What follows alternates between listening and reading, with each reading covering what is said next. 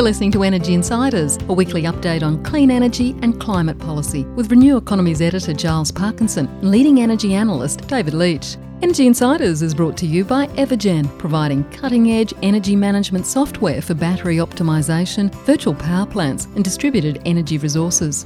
And Pylon, helping solar installers and retailers design high resolution solar proposals in minutes. Hello, and welcome to this latest episode of the Energy Insiders podcast. My name is Giles Parkinson, and joining me as usual is David Leitch from ITK Services. David, I trust you are well. I'm well in lockdown, Sydney, Giles. You're you're lucky up there on the north coast, but uh, not time to talk about that. We've got a, a pretty good guest today to talk about uh, the real stuff. Absolutely. Daniel Westerman is the new chief executive of the Australian Energy Market Operator. He took over from Audrey Zibelman in May 17. Well, actually, Zibelman left last December, and um, Daniel, who's formerly with National Grid in the UK, um, arrived here in May. Um, was hoping to do the rounds of um, the whole country, I think, but um, faced problems with um, the various COVID lockdowns. Um, so has been hunkered down in Melbourne over the last couple of weeks. Made a speech a couple of weeks ago, and we caught up with him on Wednesday afternoon. Here's Daniel Westerman from the Australian Energy Market Operator. Daniel Westerman, thank you very much for joining David and myself on Energy Insiders. Thanks for having me, Giles. You gave your first speech two weeks ago at a CEDA meeting in Melbourne, and one of the featured parts of the speech was the need for Australia to prepare to accommodate 100% instantaneous renewable energy. And I do emphasize instantaneous. You weren't talking about 100% renewable energy target or anything like that. But that got most of the headlines and a lot of reaction, both negative and positive. Uh, many people in the energy, energy, energy industry described it as something of a game changer, game changing thought or thinking. Um, why was it so important for you to focus on that in your first speech since um, inheriting the job in early May? Well, thanks for the question. And um, I, look, I think I tried to cover actually quite a lot of ground in the speech at uh, CEDA a couple of weeks ago.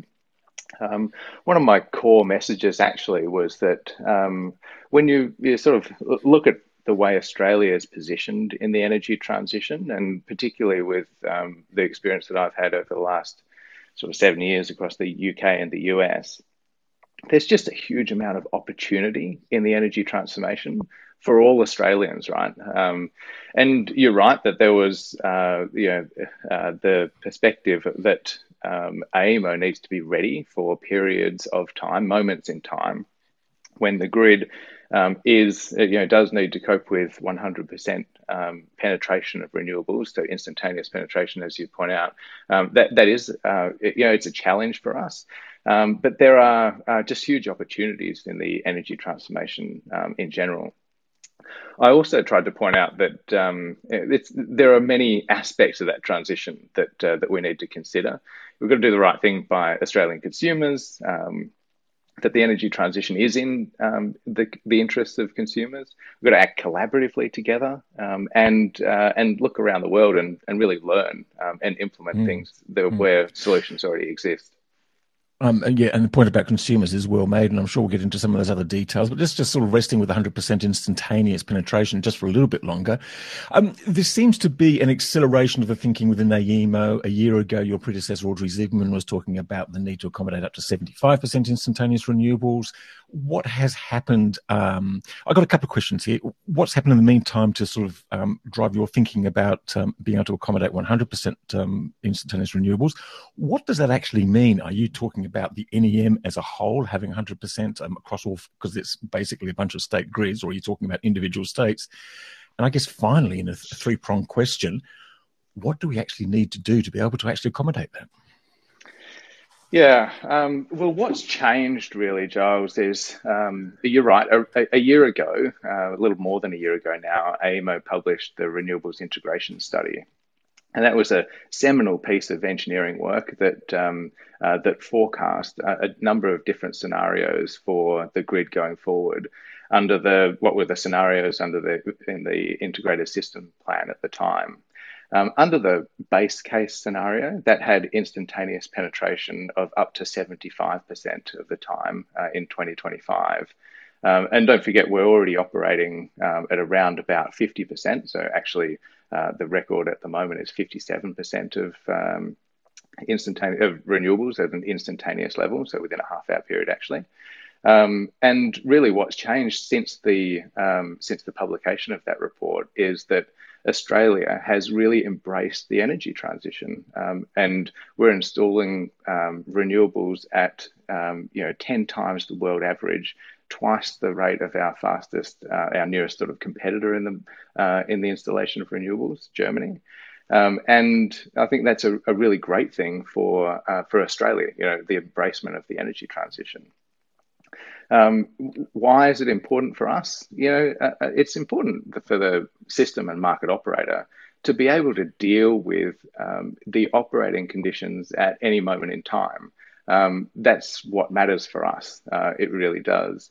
And you know, the, my aspiration um, for the grid to be able to deal with 100% instantaneous penetration. It's not a policy statement. You're absolutely right. It's not about you know that Australia should have 100% renewables all around the around the clock and around the year. That's not the case, and um, and you know certainly um, we don't step into policy ambitions like that. But it is where the world is headed. Uh, it's where Australia is headed, um, and what we see is that the market is moving faster than what we called our step change scenario. Um, and the step change in that report was forecast at 100% instantaneous penetration uh, by 2025. And as the market operator, we need to be able to facilitate that. And if we don't, you know, we're constraining off the cheapest electrons, free electrons, if you like, uh, for Australian consumers. And I don't think that's the right outcome for Australia. Mm. Does that mean at that point in time, no fossil fuel generation happening at that particular point in time, um, at that 100% instantaneous, or, or is there some there going into storage or, or whatever? Or how do you imagine, imagine that actually happening? I think there are a range of different potential scenarios, but um, for us, the challenge is all about um, the shift from uh, you know rotating kit, the big um, uh, coal-fired, gas-fired generators that provide system services that I'm sure your listeners know well around inertia, um, system strength, and others, and a shift to generation that's provided by through inverter-based generation, you know, solar and wind that is injected into the grid through these ele- electronic inverters. And the challenge that gives us is the that the the system security mechanisms that we've had in the past um, just aren't there in the same way. And so you asked before, uh, what's the what's the pathway? What's the roadmap to get there? Um, the honest answer to that, Giles, is we don't know yet, and that's why we need to set it as an ambition because uh, we think it's the right thing for Australia to be able to um, to to have a grid that can cope with 100% instantaneous penetration of renewables. We think we've got the tools probably to get us to about 75% instantaneous penetration. Um, and I'm personally very optimistic about um, the work that the Energy Security Board has done, and um, and we're in the process of uh, submitting our recommendations to energy ministers now. Um, but above all of that, we actually need to put our best minds from right across the industry, the operator to um, you know to generators to new connections to to jointly work together to figure out how we do engineer grids that are capable of um, running at 100% instantaneous penetration of renewables. So, Daniel, can, can, can I ask about AEMO as an organisation? I think you have some background in National Grid and also at McKinsey for a while, as well as Ford Motor Company. And I suppose, as the new captain or chief executive, the first thing you do is, is look at the uh, team you have there and, the, and its assets and its organisation. And, you know, when I speak around the industry, I hear comments that um, AEMO historically hasn't been like a Japanese train, if I can put it that way, in, in, in terms of its efficiency and everything. What, when you look at the strengths and weaknesses of AEMO, what's your initial assessment after this only brief time in, in the seat? Well, I think AEMO is a very privileged organisation to be operating right at the heart of the energy industry in Australia. I think we play a really pivotal and critical role um, in facilitating uh, the energy transition, as well as obviously every day um, uh, you know, enabling the energy markets that uh, that keep the lights on and the gas flowing.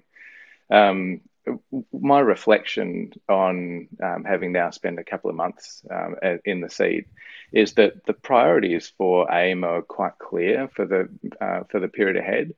We've got a terrific um, you know place in the uh, in the industry, and we've got some amazing people with wonderful talents. Um, and uh, what we need to be clear about is what our priorities are for the future in doing that, um, we've actually just launched our corporate plan um, in which we set out four simple priorities for us to focus on um, in the period ahead. And they are firstly, operating today's systems and markets. And I think you'd be disappointed, and I think your, your listeners would be disappointed if that wasn't our first priority. Um, the second is about navigating the energy future. And so that's really collaborating with our members and stakeholders to identify issues, identify solutions, and work together to implement reform. The third is around engaging our stakeholders. So, becoming a much more transparent, collaborative, um, stakeholder oriented, um, open organization um, and, uh, and really changing the way we work uh, externally. And the last one is about just evolving the way that we work and, and being a more um, transparent, efficient, um, well run, um, uh, well oiled machine as an organization. And I think uh, focusing on those four priorities will mean that AEMO is the most effective we can be in that privileged role that we that we have right at the heart of the value the, of the energy industry. And so I've been reading the corporate plan for the past couple of days, as well as a few other things, and the uh, having had a look at AEMO uh, as as an as an investment banking analyst and as an organisation, it seems to me that it's got a fairly weird grab bag of functions, and and, and you know, from one point of view, would be trying to do too many things uh, for too many people, like. Uh, I don't know, uh, um, uh, transmission planning in Victoria and a lot of gas stuff that doesn't relate to electricity, running the West Australian system and you've just taken on the corporate trustee role uh, for New South Wales Energy Road Transformation Map, Energy Transformation. Uh, on top of that, the budget's a bit constrained. The revenue models are, are, are, are, a bit strange, and there's all this IT stuff going on uh, at a huge rate of knots as well. I mean, I guess my question is: you, Do you think that the, AEMO's functions are the appropriate ones? Uh, shouldn't it just slim back a, a, bit what it does and focus on, you know, the first couple of even of those priorities you mentioned? Well, uh, so I'm really clear on what AEMO's core functions are, right? So, you know, we run the system, um, we run the market that runs the system, um, and we plan for the future. So, just unpack those a little bit. Um, running the system is all about real-time operations, um, uh, and you know, again, this is the kind of core day-to-day job. Um, operating the market, um, so we facilitate all of the trades, and I guess that enables a whole bunch of, uh, market investment um, into the energy system. Um, over twenty billion dollars worth of trades every year, and planning for the future. So all around, uh, you know, the integrated system plan, generating the, the uh, least cost and least regret pathway forward for Australian consumers. Um, you, there are um, a couple of other uh, functions that we do provide, or rather services that we do provide for each of our stakeholders and members and, and provide support across the industry. Um, we've been providing um, support, uh, that sort of bespoke support to jurisdictions uh, for a long time, actually, uh, from the Victorian role through to South Australia. Um, and you point out the new role that AEMO Services, a subsidiary of AEMO, has taken on um, as the New South Wales um, Consumer Trustee, or is, uh, or is about to anyway.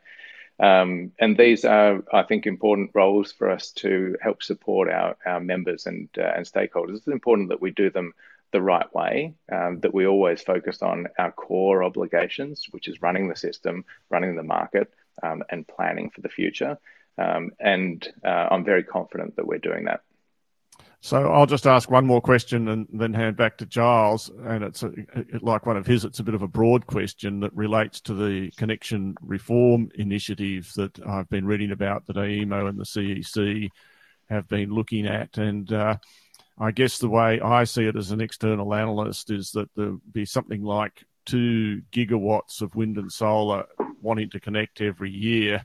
Uh, that is to say, with approvals plus another two gigawatts of behind the meter stuff every year at an absolute minimum. That's about, and that um, so connection, being able to get stuff connected efficiently is a, is like obviously a very high priority for those people that uh, are in in the in the queues somewhere along the line. And uh, from what I've been reading, they complain uh, that the GPS standards uh, change between when they're first approved and when the project is uh, built. And so that's a big issue. Uh, and they also uh, complain that the dynamic modeling doesn't necessarily equate with what is observed in the real world. Um, and I just wondered, there's probably more, but there's always lots of complaints. But I just wondered, can we actually, can AEMO connect, you know, say two gigawatts of wind and solar at utility scale or more every year for the next 10 years? Yeah, look, I'm really pleased with the Connections Reform Initiative, um, both in what it's achieving, but also in how it's going about it.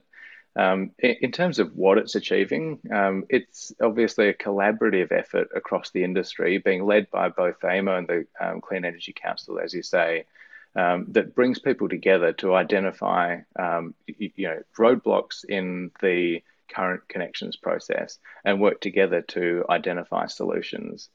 Um, it's early days in that um, connections reform initiative process, but um, but still some good early wins um, have been achieved.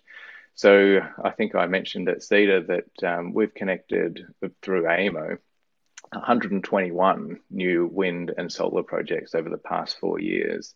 32 of those were in 2020, which was um, 3,300 megawatts, or nearly 6% of the NEM generation capacity.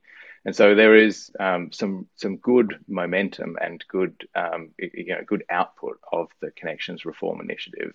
But like I said, it is early days, and I think um, uh, there's there are many many more ideas and improvements to make in that process. But if I say for a moment, um, I'm also equally pleased with how we're going about it. Uh, like I said, I've worked across the UK and the US. I built a large renewables business um, of about a gigawatt in scale uh, across the US um, and operated um, leading a large part of the electricity transmission business um, in the UK. And I've not seen such a reform initiative where um, the the um, the system operator comes together with such a um, an influential set of people to drive change in the industry in such a collaborative way. Uh, so I'm very optimistic about what it can achieve and what we can achieve in improving the connections process because of the way we're going about it. And I might just say uh, we've got you know 50 gigawatts of renewables in the pipeline. Um, you know, in, in terms of wanting to connect into the NEM, um, it's a big job to connect all of those. But everything that we can do to improve the connections process um, improves outcomes for Australians. You know, I can't control uh, policy or um, you know or the cost of debt, but what I can affect is the risk premium that people associate with um, connecting in the connections process. And I want Australia to be the best place to connect a, um, a new generation asset in the world. And I think that's the aspiration that we should all have. Daniel, you mentioned before the um, Energy Security Board process, the market reforms are going to go towards the state ministers, and you mentioned your own recommendations. Can you give any insight into what you are focusing on there? Um, there's I guess the, the, the, main focus of intention has been about the physical retailer um, reliability obligation. Um, do you have any thoughts on that? Uh, so the ESB has now submitted our recommendations to ministers, and unfortunately now that leaves them in cabinet in confidence. So I can't talk about what's in there. I guess the thing that I would say is that um, I was pleased to be part of a process where we really listened to industry. You know, there was a lot of consultation that came back from um, the consultation paper that was published around about Easter time. Um, and we really listened to that. We really took that on. Uh, and I'm really optimistic about the package of reform that we've uh, proposed to ministers and look forward to the decisions that come out. The other interesting thing that's um, happening, and I think there might be some announcement later on this week, is the uh, next version of the integrated system plan. Now, I think what we're going to hear later on this week, or perhaps it's next week, is going to be about the scenarios um, that make up the next integrated system, the basis of the next system, integrated system plan. This is actually quite important. You mentioned before about the step change scenario, which I think sort of mapped out a 20 year blueprint to about 90 or 90 something percent renewables by 2040. I think there are another couple of scenarios um, upcoming. Um, which could be um, export superpower, which is talking about an even more rapid transformation to renewables. Um, can you give us any insight into those at all and the importance of those, and also the importance of the central scenario? Because um, one of the um, um, I've heard from some people in the industry that they're also interested in that because it's the central scenario which forms the basis of all of their financing deals and proposals when they're trying to get projects up and running. Yeah, so the inputs, assumptions, and scenarios report uh, will be published on Friday, and uh, you know I'd commend that as a great read to all of your readers. Um, as you say, and as I've mentioned, it does um, reflect the rapidly accelerating uh, trends in the Australian energy transition um, and includes some things that um, have been possibly underrepresented in the past. The electrification of transport, for example, as an EV driver, I'm pleased to see that there. Um, the opportunities in Australia for green hydrogen, um, you've, you've mentioned. Uh, so I think there is a huge amount of great content in in the uh, report, and I definitely recommend folks read it and get to grips with the uh, the detail in there. But also, um, again, I'd come back to um, a key element of this is that this report it's it's almost like it's not really an um, AEMO report. This was co-developed with stakeholders over an eight-month um, stakeholder engagement program. So it is really a co-created document that reflects the inputs and assumptions of um, of all of our stakeholders, uh, tries to get the sensitivities right. So you know this is AEMO shifting from a um, you know pushing information out to being playing much more of a central coordination role in the industry. Mm. And, I'm just wondering about that sort of the, the increase in the, the pace of trans, tran, uh, tran, transition. Sorry, um, you mentioned before about um, you know about, that um, getting to 100 percent even instantaneous, and you said, well, we don't know yet how to get there. That seems a little bit alarming, perhaps. Um, seeing we've only got about four years to find out. Um, how difficult do you imagine it might be, and, and, what do we need to know? Or I guess it might be what Donald Rumsfeld might might have called a known unknown. Well, I think we've got the skeletons of a pathway to get there. Um, so, in the last quarter, we hit our peak of uh, 57% instantaneous penetration of renewables. That, that was in April, actually.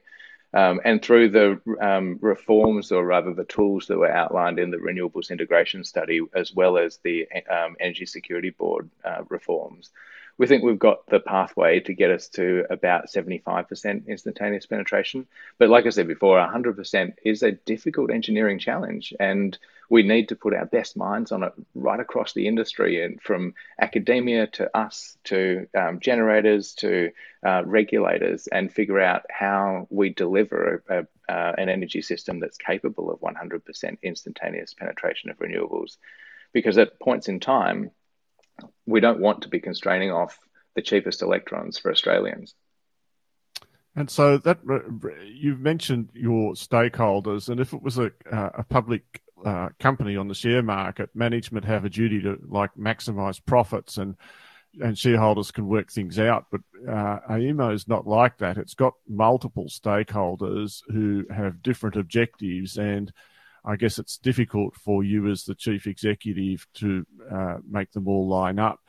And I've got two questions around a sort of unknown voice in, or hidden voice that doesn't is not very powerful individually is the behind the meter sector, which is nevertheless the fastest growing. So uh, when they get cut off, you know, unilaterally, like what happened in South Australia, it does make me think about social license and stuff like that. And you know, the minimum levels of generation and why they get cut off. And in a, in a 100% renewable world, would they need to, since they are these free electrons? So that's one question. And a sort of even more complex one, but important to me, is that all the states seem to have their own agendas. They have their own transmission connection rules, which is another thing that slows things down. And the original aim of the national electricity market was to uh, make it all work as one system for the benefit of everyone. Does AEMO have a role in trying to bring the states back into the national fold? And can, yeah, I'll leave it there. I thought you said just one question, David. um, look, I, I think um, to answer the first question, which is about uh, shareholders versus um, like who is AEMO acting in the best interest of, I'm really clear that AEMO's role is to ensure safe, reliable, and affordable energy today and to enable the energy transition for the benefit of all Australians. And it's that benefit of all Australians that's really important. Yes, we do have lots of different stakeholders, and some of them have competing views and, and interests and ideas. Um, but we are mandated through the National Electricity Objective um, to work in the interests of all Australians. And uh, you know that is something that is at the front of my mind every day, um, and I know that it's in the front of our, all of our people's mind you touched on on social license, and look, I think this is a really um, important and vexed issue.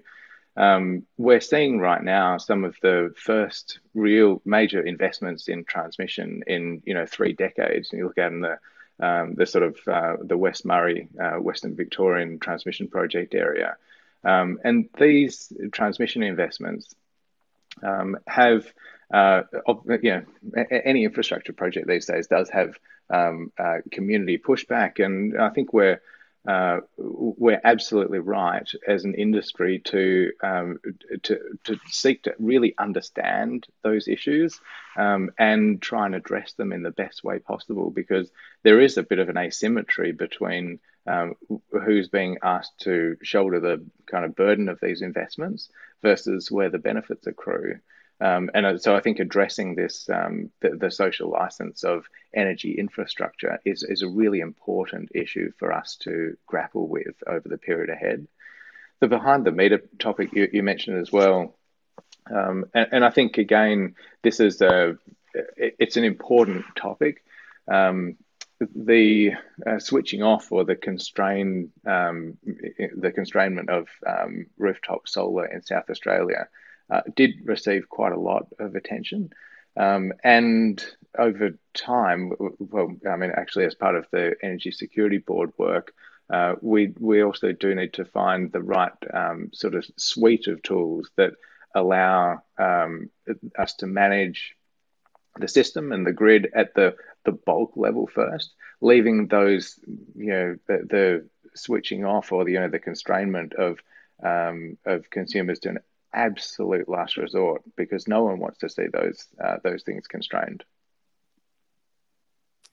And as far as bringing the states in, in, into, into into into the fold and and you know stopping the disintegration of the NEM, I mean, uh, you know, we've seen a rise in derogations and quite clearly, like if I take the New South Wales roadmap, which I thoroughly support, but it has big implications for Queensland and Victoria, which have been uh, electricity exporters in the past and may not be so in the future.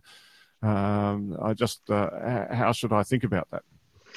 Well, I think the balance here is uh, between um, the, the, the, best interests in for all Australians um, comes when um, when we are an integrated national electricity market, and that's why the national electricity market exists because you know, electrons don't respect state boundaries, um, and um, and we all benefit from energy diversity and energy security across a greater portfolio of assets. Um, but overlaid on that is that Australia's um, you know regulatory, or rather our energy policy regime, um, gives states the sovereign right to legislate um, the energy policy that they see that they need. Um, and our role, I think, AEMO at the heart of the energy industry is to be able to work productively with all of our stakeholders uh, for jurisdictions, for states as well as federal, um, to be able to um, achieve the benefits that uh, that they are looking for. Largely, we are all aligned, so we are all actually looking for the best outcome for consumers. Um, we just tackle it sometimes in different ways. Um, and so, uh, you know, I see a really positive role for AEMO there to help to navigate transi- the transition by bringing people together. Daniel, I'm just wondering if we can talk maybe about some of the technologies that get um, you excited. Um, we're about to see some synchronous condensers um, switched on in South Australia, which may change the generation profile there quite significantly. I mean, syncons are not exactly new technology, but I guess this might be a new application in terms of sort of balancing the grid while you've got a lot of wind and solar going. We're seeing batteries come into the market, um, you know, a huge pipeline of battery storage projects, a couple um, being completed and just one just registered um, this week, the Victoria Big Battery, which will be the biggest in Australia.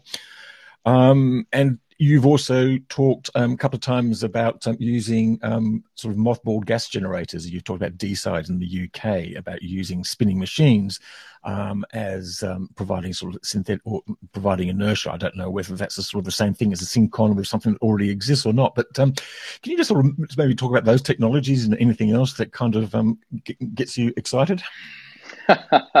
well, that's a broad list of topics. Anything that gets me excited, that's the whole industry. Um, so let me talk about technologies. The, the, the syncons. I mean, you're right that uh, four uh, synchronous condensers are being commissioned and tested in South Australia. Um, and this is a great outcome. Look, it's going to unlock um, a, about an additional two and a half thousand megawatts of uh, renewable energy to operate in South Australia. So, a terrific outcome. And um, I, you're right that I've spoken previously about uh, the Deeside uh, plant in the UK. So it's a uh, an old gas station in the north of Wales, where uh, because the National Grid electricity system operator um, commissioned a, a, market for services, um, it's not economic to um, to you know to essentially generate energy at that plant, but it is economic to spin the rotors and provide inertia back into the grid, and and uh, and that is a you know, essentially it's a very similar sort of technology to a synchronous condenser. It's a big spinning piece of kit that um, helps keep voltage and frequency stable. And batteries um, are a key part of how the energy future will evolve for these types of uh, services here in uh, in Australia. Australia has led the way in utility scale uh, batteries. Uh, the Hornsdale plant was the uh, largest lithium ion battery in the world at the time, and the Victorian Big Battery that you mentioned is uh, twice the size batteries provide some of these essential system services, um, you know, at a, an increasingly cost-effective manner, but also provide um, additional services. So things like they can uh, store energy and arbitrage it, right? So they can store energy during the day and release it at night. And so they have a wide range of um, of services that can be provided into the grid, and will play a key role for us um, as, as we go forward. I'm just wondering if you can just talk about the difference between working in Australia and in the UK and in the US. Um, you talked about your work with National Grid. Um, they perform a, a, similar role to AEMO in the UK. You've um, developed um, a renewable energy portfolio in the US. Um, now you're back in Australia, um, where, where, you actually come from. There seems to be a fair degree of skepticism about new technologies. Um, your references to 100% renewables were sort of greeted by absolute nonsense by one senior minister. Can you sort of describe about some of the challenges? I mean, how different do you think it's going to be working in Australia um, than it has been in the UK? I think um, Australia is absolutely leading the way in the energy transition in many aspects. But as I've said, I think there are uh, opportunities for us to look around the world, learn and apply those to Australia. Um, Australia is a unique country, and we all know that. Um, and uh, many part, in many ways, that's um, that's terrific. Uh, but it shouldn't stop us from kind of looking around the world, stealing what's good, and just implementing it here. Um, the Deeside example is, a, is one example, but there are loads and loads of um, uh, of others. Um, in the US, uh, the similarity is that the US have state-based energy policy in the same way that um, uh, that Australia does. Um, but um, in my experience there, uh, no matter what the political persuasion of the particular state, uh, the energy transition is still continuing, just with different sort of motivating factors. But the one thing that always um, motivates is price. Yeah, so investing in um, in new technology that reduces um, price, that is the lowest cost technology for consumers, is the one thing that motivates everyone. Um, th- there's some um, terrific technology um, solutions that exist in the US. So I've been part of um, some virtual power plant, um, some really great virtual power plant work that aggregated thousands and thousands of um, home batteries to provide services into the grid. We're running trials here in uh, in Australia um, and proving the, the same concepts, and I'm very optimistic about those. Uh, in, in, in, the UK, I think one of the big lessons is about um, connectivity. So uh, the UK recognizing the low cost opportunity for offshore wind, uh, they have a uh, an ambition to harness up to 40 gigawatts of offshore wind in the North Sea, what's called the Saudi Arabia of wind, and it is uh, it's very low cost energy for consumers. Recognizing that they um, they need um, uh, connectivity to ensure the security of supply, and they're just finally building uh, another two interconnectors, which takes the level of interconnection between the island and mainland Europe uh, of up to nine gigawatts of interconnection. And I think we can really learn from uh, from that about the benefits of an integrated network and a diversity of uh, energy supply across a great area. So, uh, and I, I observe that National Grid's actually selling off its uh, a majority share of its gas transmission businesses and focusing more towards electricity. And I personally think that uh, Europe and the UK are, the world leaders, and the rest of the world will follow along. And uh, you know, you mentioned transmission. It's of course putting social license in, in giving it appropriate weight it remains the case that the transmission development process in Australia is exceedingly slow uh, at the moment. And when I think about the increased volatility that is going to come as the share of uh, instantaneous share of renewables goes up uh, and down, uh, you know, things like electric vehicles and particularly hydrogen might imply uh, we need even more transmission, say to North Queensland and places where hydrogen hubs might be developed what can be done? I mean, are you satisfied with how things sit with the transmission development process at the moment and the actual speed of it?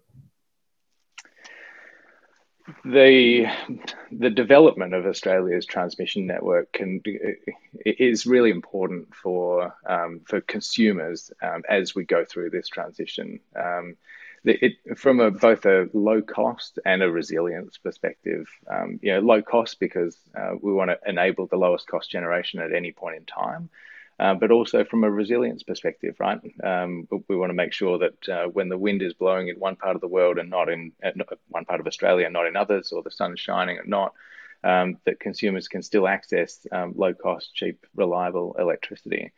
Um, and I think having not built um, major transmission in in several decades, the um, there's an opportunity for us to look at how we um, both approve those investments and and how we build it in everything from I think the regulatory framework um, in which decisions get made through to the social license issues that we've talked about. Um, and this is something that I'm looking forward to working with all stakeholders on over the coming months and years ahead, actually. Yeah, uh, look at just one quick question uh, on that, and we're getting to the end of the time, I guess, or, uh, Daniel. But uh, you know, the the ISP is focused on AC transmission, frankly, other than the Marinus link. But it, uh, it does seem to me that we're moving to a more DC world in general. Um, is there some thought that maybe DC links from something like North Queensland or something might might also have a value going forward, or uh, well, the integrated system plan is developing the least cost and least regret um, transmission system for uh, Australians and considers all types of technology. Uh, I, get, I, think what I'd say is uh, let, us let that process um, play out over the coming couple of months, um, and I'm very optimistic about the uh, the outputs of the 2022 um, integrated systems plan the draft uh, I think gets published just before Christmas, and then um, a, a, the full version um, in the middle of next year, and that will be an, an, update of obviously the previous integrated systems plan that has provided some really good and solid direction for the um, uh, for the network in the best interest of Australians. Yeah, but I would say that least regrets before just handing back to Giles starts from where we are and moves forward, whereas you know, other plans start at where we want to be and move back to what we have to do. And sometimes this incremental approach, uh, you know, it's like endless renovations on a car before you finally decide you need a new one. But anyway, that's just my view. I'll hand back to Charles. Um, Daniel, look, just two questions, uh, two quick questions to finish off with. And um, look, the first one might be, not be that quick, actually. Um, you're talking about this sort of rapid transition. Um, the responsibility for AEMO is also to keep the lights on. Um, and obviously, that transition is quite difficult. Um, one system may work, moving from one system to another may be the biggest challenge. What keeps you awake at night?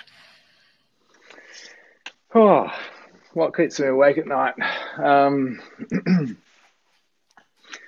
That is a really good question. I think AEMO has a lot of challenges. Um, I, am I have a lot of confidence in our operational teams. So I think we saw through the Callide um, and the incident that followed um, uh, subsequent to the issue at Callide earlier this year that um, our operational teams, not just within AEMO, but right across the industry, um, can really, really come together and uh, and work in the best interest of Australians to get solutions in place, lights back on, all that sort of stuff.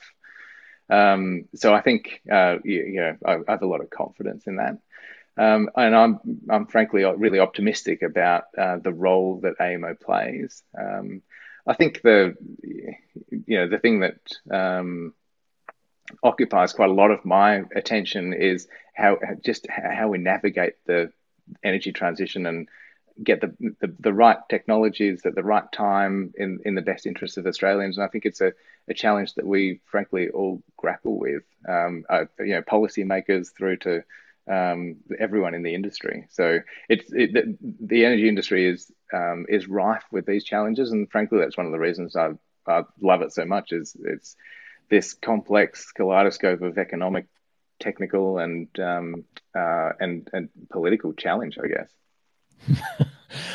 One final question. Um, you did mention that you, um, I think David might have mentioned that you worked at Ford in the past, and you did mention that you're um, driving an EV. Um, what are you driving and why? And um, how optimistic are you about the um, electrification of transport? Thanks. Uh, yeah, I, I mean, I've got a Tesla Model 3 uh, and I absolutely love it. Um, we've driven, we had a little BMW i3 um, in the UK for a while. Um, but the I, drive the Tesla because it is a great car to drive, actually. Um, and yeah, the fact that it's electric is uh, is obviously a, a great bonus. Um, I'm a car guy from uh, days of old. Um, and yeah, I'm very optimistic about the uh, electrification of transport. Having having an electric vehicle the range anxiety problem, you know, people um, sort of worried about where they'll charge their car, is um, it sort of dissipates um, pretty quickly once you're actually driving it. You plug it in at home, and you know, haven't had to go to a um, charging station for a long time actually. Once you know there's hundreds of millions of plugs around the place. Um, absolutely. Well, look, um, Daniel Westerman, um, thank you very much for joining um, the Energy Insiders podcast. I um, thoroughly enjoyed it. Um, may the light stay on for you and the transformation happen at the at the at the quickest pace possible. And uh, we look forward to talking to you again in the future, particularly once maybe we get more clarity from the ESB, we find out more about the ISP and some of the other major projects that that you have planned for. I'd look forward to that, Giles. Thanks for having me today. Good Thank you. And that was Daniel uh, Westerman from the Australian Energy Market Operator. David, look, um, very well controlled. Um, I don't think we managed to sort of eke anything unexpected out of him, although I was probably slightly slightly bemused by the fact that they don't know how to get to 100% renewables instantaneous um, within four years. Not that long to actually prepare for it. And you kind of clarified later on that that's really just like a choice of technologies or a choice of approach um, more than having to sort of invent something new. What was, what was your major take from it? Oh, look, my major take was that he's a new chief executive who uh, needs to earn internal uh, support uh, as much as anything else before and from stakeholder support uh, before he embarks on whatever program he actually ends up deciding to do. Uh, as I tried to intimate on the pod uh, in the interview, I, I, personally have a view that uh, AEMO uh, is not necessarily fully resourced and, and basically tries to be all things to all people and does too many functions and, and could do with a bit of pruning before it grows. And I think one group of stakeholders are just interested in how fast he can get new stuff connected and it's been too slow, but they're working on that. And another group uh, wants more focus on behind the meter of the groups I talk to. And I suppose there'll be a coal and coal, uh, a traditional group of people out there, including the federal government, that just want electricity and state governments that just want prices to be down and the lights to stay on. Well, look, that's right. Um, I think the um, I think it's going to be interesting to see what's in the ISP when that comes out on Friday. That's the new modelling and to what extent they're actually pushing the um, you know the export superpower um, and those sort of things. And it's also going to be interesting to see what the ESB has come up with. And Daniel would not give anything away, although there is talk around the traps that um, there's going to be some sort of physical retailer reliability um, obligation, but not possibly in the form that was presented at the time. So look, we'll have to wait and see what that actually looks like. But um, yes, commercial and com- or what is it? Sort of um, in confidence or cabinet in confidence. So um, nothing can be given away. But uh, we don't know, Giles. That's the short answer. Oh. Thank you, David, for putting that, putting that much more clearly than I did. Now, David, uh, what else have you got to mention? You came out with an interesting report, um, um, more about where the prices are hitting in the wholesale market. Yeah, yeah. Look, uh, uh, ITK, uh, that's my business, has updated its price forecasts. Uh, we don't claim any uh, better crystal ball than anyone else, but we try pretty hard to build the model up. Uh, we've lifted our price forecasts across the board, both in the short term and to an extent in the longer term. But essentially, the fundamental proposition remains that the market's going to be an oversupply, at least out to 2030, with with I don't know, say 20 gigabytes, 20 gigawatts pl- plus of new supply, mm. plus uh, behind the market. So we'll be basically in an oversupply situation. Uh, marked by periods of coal generation uh, tr- uh, fall, falling out of the system, which which will tighten it up temporarily. So, uh, yes. What's your prediction for share of renewables by 2030? Well, the, if all the projects that we uh, project actually come to come to pass, and that includes obviously not just the ones that have been announced so far, but you know, say another eight gigawatts or more out of the New South Wales program, plus some others that are sure to come through in other states uh, then I could see us up around 60% if they were all built and operating at capacity. But uh, that, you know, there's a lot of things. It's not just getting them approved. It's not just getting them built. It's not even just getting them connected. It's getting them all running, running properly. Absolutely, yes. Well, there's a few interesting developments happening um, over the last. Um, couple of days. One, we've seen two new battery storage projects uh, registered. The Victoria Big Battery in um, near Geelong, which will be the biggest in the country. The Wandoan South Big Battery up in Queensland, which is the first big battery um, there, and might have come in handy if it was built close enough to, early enough to deal with the Callide um, coal explosion drama in May, but it wasn't. Um, interestingly enough, David, um, those are the first two big batteries to be connected, along with Bulgana, just a couple of weeks ago, um, for more than two years. And we've also got the synchronous condensers just about to come into the market in South Australia, which we mentioned in the interview um, with Daniel Westerman, um, which I think is just going to result in a significant increase in renewable generation in that state at least. Yeah, so that's right. So uh, one of the problems in the system, why we have to have some thermal generation or spinning reserve, is because of these control uh, system requirements. We, it has to be an, enough inertia or enough ability to respond uh, when when when the um, uh, sun or the wind suddenly goes away. Uh, and putting the synchronous condensers in there or some other way of providing system strength uh, should allow uh, is allowing more of that uh, thermal generation to be backed off. Mm. Um, and and look, I think batteries are going to be uh, fulfilling a lot of that role going forward. Absolutely.